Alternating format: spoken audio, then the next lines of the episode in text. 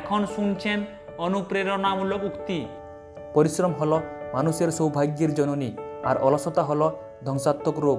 তাই অলসতার মাধ্যমে কখনোই কোনো ভালো উদ্দেশ্যের লক্ষ্যে পৌঁছানো যায়নি। দৈনন্দিন জীবনে বিনাশ থেকে বাঁচার জন্য তাড়াহুড়ো করা উচিত নয়। নির্দিষ্ট সময়ে কাজ শেষ করা ভালো অভ্যাস, কিন্তু তাড়াহুড়োর মানসিকতাকে দূরে সরিয়ে। মানুষের নিষ্ক্রিয়তায় ভয়ের জন্ম দেয় নিজের ভিতরের এই ভয়কে জয় করতে শিখতে না পারলে এই বিশ্বে সাফল্য অর্জন করা সম্ভব নয়। সংখ্যায় কত কম, সেটা কোনো বিষয় নয়।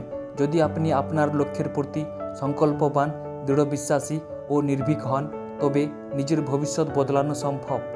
ভয় থেকে কুসংস্কারের সৃষ্টি হয়, আর কুসংস্কার মানব জীবনে দুর্ভাগ্য নিয়ে আসে। অন্যের দুর্ভাগ্য থেকে বুদ্ধিমান ব্যক্তি শিক্ষা নেয় যে তাকে কোন জিনিস থেকে বাঁচা উচিত। সাফল্য অর্জনের অন্যতম শর্ত হলো বিশ্বাস। নিজের স্বপ্ন সত্যি করার জন্য নিজের প্রতি আর নিজের স্বপ্নের প্রতি থাকতে হবে অটুট বিশ্বাস। প্রকৃত শিক্ষা প্রাপ্ত করার দুটোই মূল লক্ষ্য। এক, চরিত্রবান হওয়া। দুই, বুদ্ধিমান হওয়া। যে ব্যক্তি সৎ চিন্তাকে বেছে নেয়, সে কখনোই একাকিত্বে ভোগে না। সৎ চিন্তাধারার মধ্যেই লুকিয়ে থাকে মানুষের সুস্থ জীবন। ইতিবাচক চিন্তা বাস্তব রূপ দিতে সক্ষম।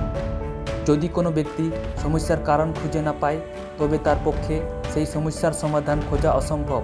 এক ব্যক্তির জীবনে স্বপ্ন দেখা মৌলিক অধিকার আর সেটা পূরণ করা মৌলিক কর্তব্য হওয়া উচিত। যে ব্যক্তি নিরলসভাবে নিজের কর্ম করে আর নিজের কর্মের গুণমান উন্নত করতে সময় দেয়, সেই ব্যক্তি অপেক্ষাকৃত দ্রুত গতিতে সাফল্য অর্জন করে। প্রগতিশীল ব্যক্তি পরিবর্তনকে স্বীকার করে অগ্রসর হয়। সে নতুন বিচার আর নতুন কর্মকে স্বীকার করার সাহস রাখে। অসংখ্য ধন্যবাদ। এতক্ষণ শুনছিলেন অনুপ্রেরণামূলক উক্তি।